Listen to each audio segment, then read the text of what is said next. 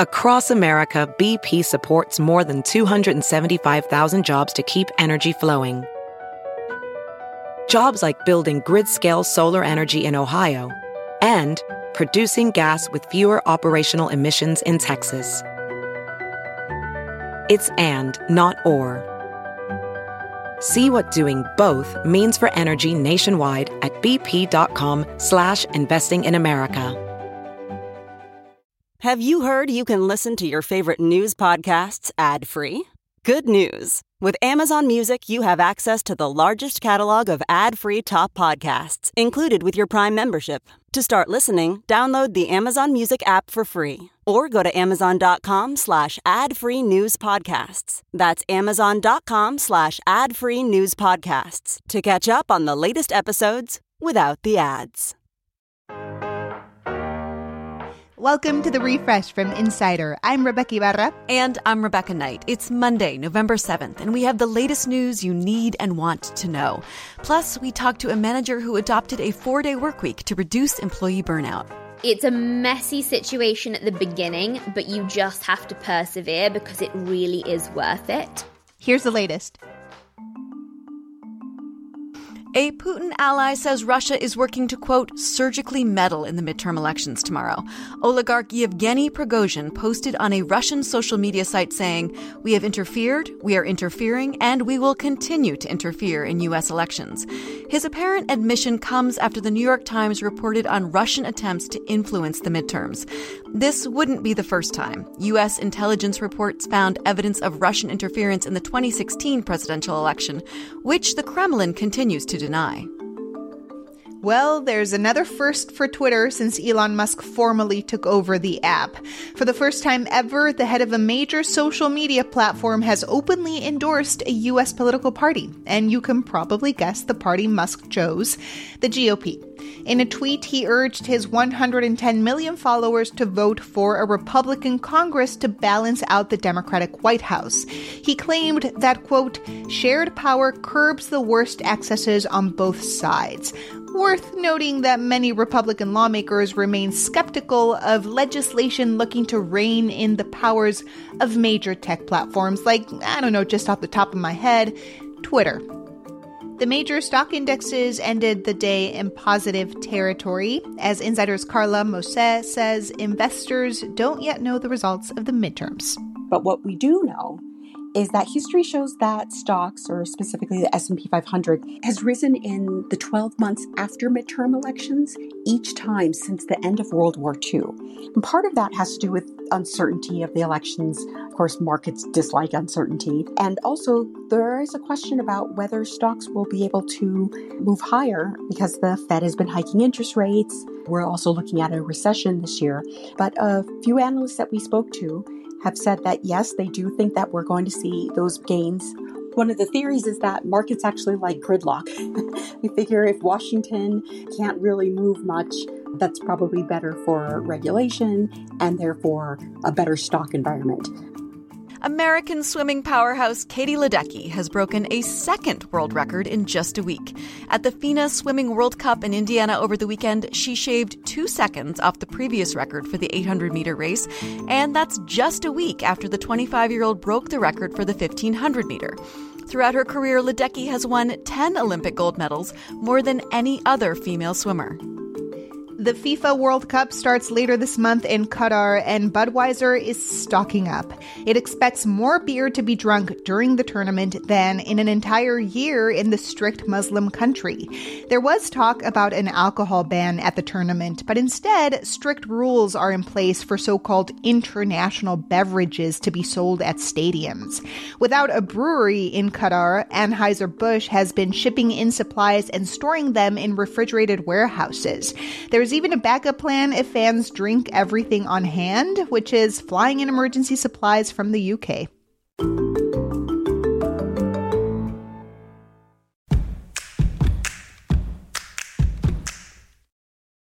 Here at the Refresh from Insider, we have the news you need and want to know, always up to date. And hey, if you like what you hear, help us keep the sound waves on by telling other people to listen to the show. A top White House national security advisor has been holding undisclosed talks with his Russian counterpart and another top Putin aide. That's according to the Wall Street Journal. The topic? Keeping the war from spreading and discouraging the use of weapons of mass destruction. And according to the Washington Post, the Biden administration is urging President Zelensky to signal he is open to negotiating with Russia, something Zelensky has said he won't do while Putin is in office. Republicans are trying to get thousands of mail in ballots thrown out in three key swing states. In Pennsylvania, GOP officials already got the state Supreme Court to rule that ballots without a date written on the envelope must be discarded, even if they arrived prior to Election Day. In Michigan, the Republican candidate for Secretary of State is suing to get absentee ballots tossed out unless they were submitted in person with an ID. But the lawsuit only targets Detroit, which is majority black and Democrat. And in Wisconsin, where absentee ballots have to be signed by a witness, envelopes without a complete witness address will not be counted. More Black and Latino first time buyers managed to find a home during the pandemic. But there's a warning this uptick isn't going to last. Data from the American Community Survey show a 2% rise for Black home ownership and 2.5% for Latinos. Stimulus checks and student loan repayment pauses helped people save, while low mortgage rates allowed others to keep hold of their homes. Of course, those rates are long gone, and so is the pause in payments. So, the Urban Institute says closing the racial home ownership gap isn't looking promising, as white home ownership also rose. There's a total lunar eclipse happening tomorrow, and it'll be your last chance to see one for the next three years. Only catch is you have to either wake up really early or stay up super late. The partial eclipse starts a little after 4 in the morning Eastern on Tuesday with full coverage at 5:17 a.m. Then for about an hour and a half the moon will appear red, what's known as a blood moon. That's because the earth will be blocking the sun from hitting the moon and rays must first pass through our atmosphere, giving the moon that eerie reddish hue. A 16 year old McDonald's worker in New Orleans was allegedly robbed at gunpoint and then forced into a freezer. When she called 911, a familiar voice picked up her mom. Mama, please hurry up. She got a gun. We're gonna hurry. Give me a description. She got a mask on. She got somebody outside. And she got us okay. in the freezer. Mama, please. You in the freezer? Yes, she has us in the freezer. WDSU, the Louisiana NBC affiliate, spoke to the teen, Tania Hill, and her mother, Terry Clark. Clark told the news station that she was in shock, but she tried to keep her composure and do her job as dispatcher. Police eventually arrived at the scene, and Clark was able to check on her daughter.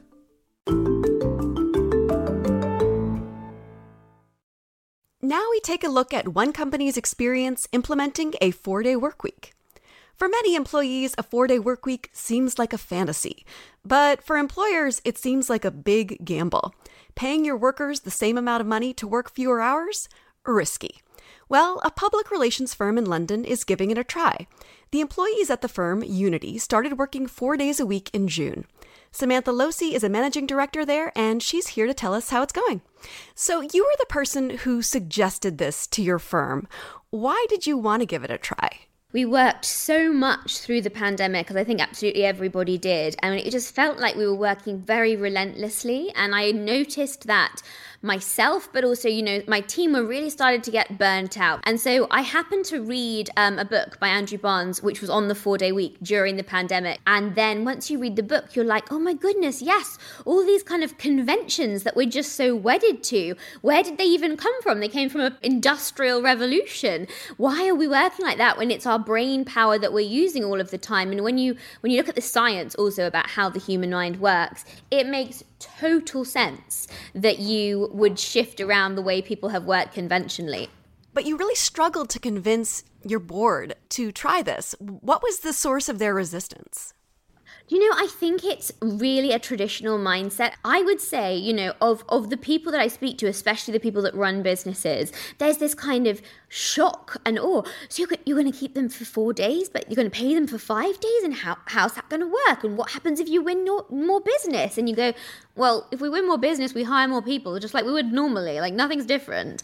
But that kind of mindset around, but of course we work five days. And of course you have a two day weekend. And this sort of entrenched from childhood view of what a working week looks like. And it was that that we needed to overcome. It's the way things have always been done. So, the first few weeks of this new schedule weren't easy, so much that you said you found yourself on the floor crying. why why was it so hard? Oh my goodness. I slightly regret ever saying I was on the kitchen floor sobbing holding the dog with my wine in my hand. But I also do think that I, you know, I have to be truthful about it. I think it was so many things in terms of us just not being adequately prepared. We had thought through a lot of different things, we'd put different processes in place, but the reality of it, we work in effect three days a week that you work as a whole team because we run Monday to Thursday or Tuesday to Friday. So actually, Friday and Monday and the whole weekend become this sort of patch where you don't have a full team. You've only got a full team three days of the week. And that was really, really challenging to just schedule and to get in the right rhythm and to get people thinking about productivity in a different way and respecting each other's time. Hence my kitchen floor incident. So, what ways did you trim the flab? So we cut all internal meetings down to five minutes. The most you can have is 15 minutes. And if there's not an agenda, you can't have it. We cut all client meetings down to 30 minutes, which clients absolutely love. And we implemented this really interesting kind of button system, which puts you into three modes. So you're either heads down, light is red, leave me alone, don't interrupt me. You're amber, so yes, you can interrupt me, but I'm quite busy, so only do it if it's really urgent. And then green, which is, yep, come talk to me, I'm open for business. And that was incredibly valuable to us. What changes have you seen in productivity? Are people really able to accomplish in four days what they used to in five? Yes, absolutely. That's the one thing that is without question. I don't think that I can actually say we are more productive in four days than five because that's something really difficult to measure with the type of work that we do. But I can categorically say that we have not dropped anything. We're not producing less. We haven't had any kind of client instances where we've lost a client or we've, you know, ballsed something up for a client. The question I get from absolutely everyone is, oh, so you just make them work more hours in the four days. It's like, no. No, I don't do that. They work the same hours. You'd be amazed what people can do when they've got the kind of bit between their teeth about getting that fifth day. The biggest improvement you said has been your employees' mental health, and you, yes. you told us how burnt out they were during the pandemic. Is this self reported that it's improved? Have you noticed a lightness to them?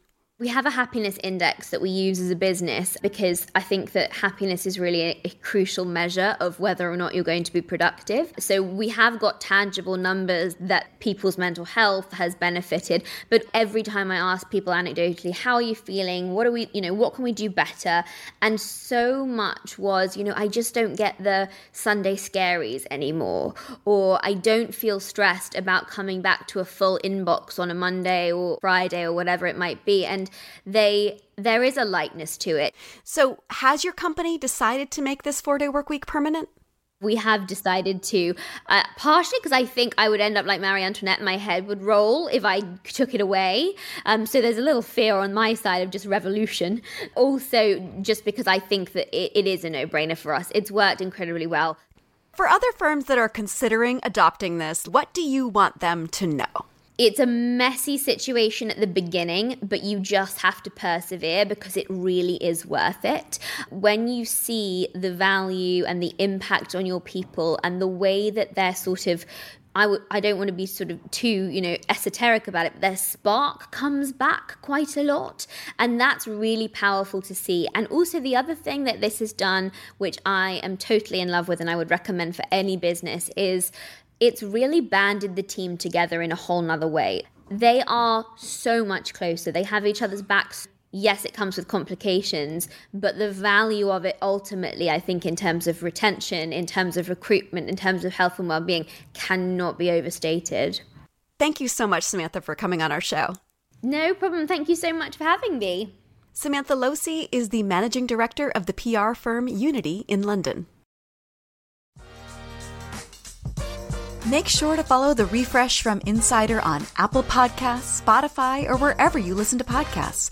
And please leave us a rating and review. It helps other people discover the show. You can also just tell your smart speaker to play the Refresh from Insider podcast. I'm Rebeca Ibarra. And I'm Rebecca Knight, in for Dave Smith. Talk to you soon.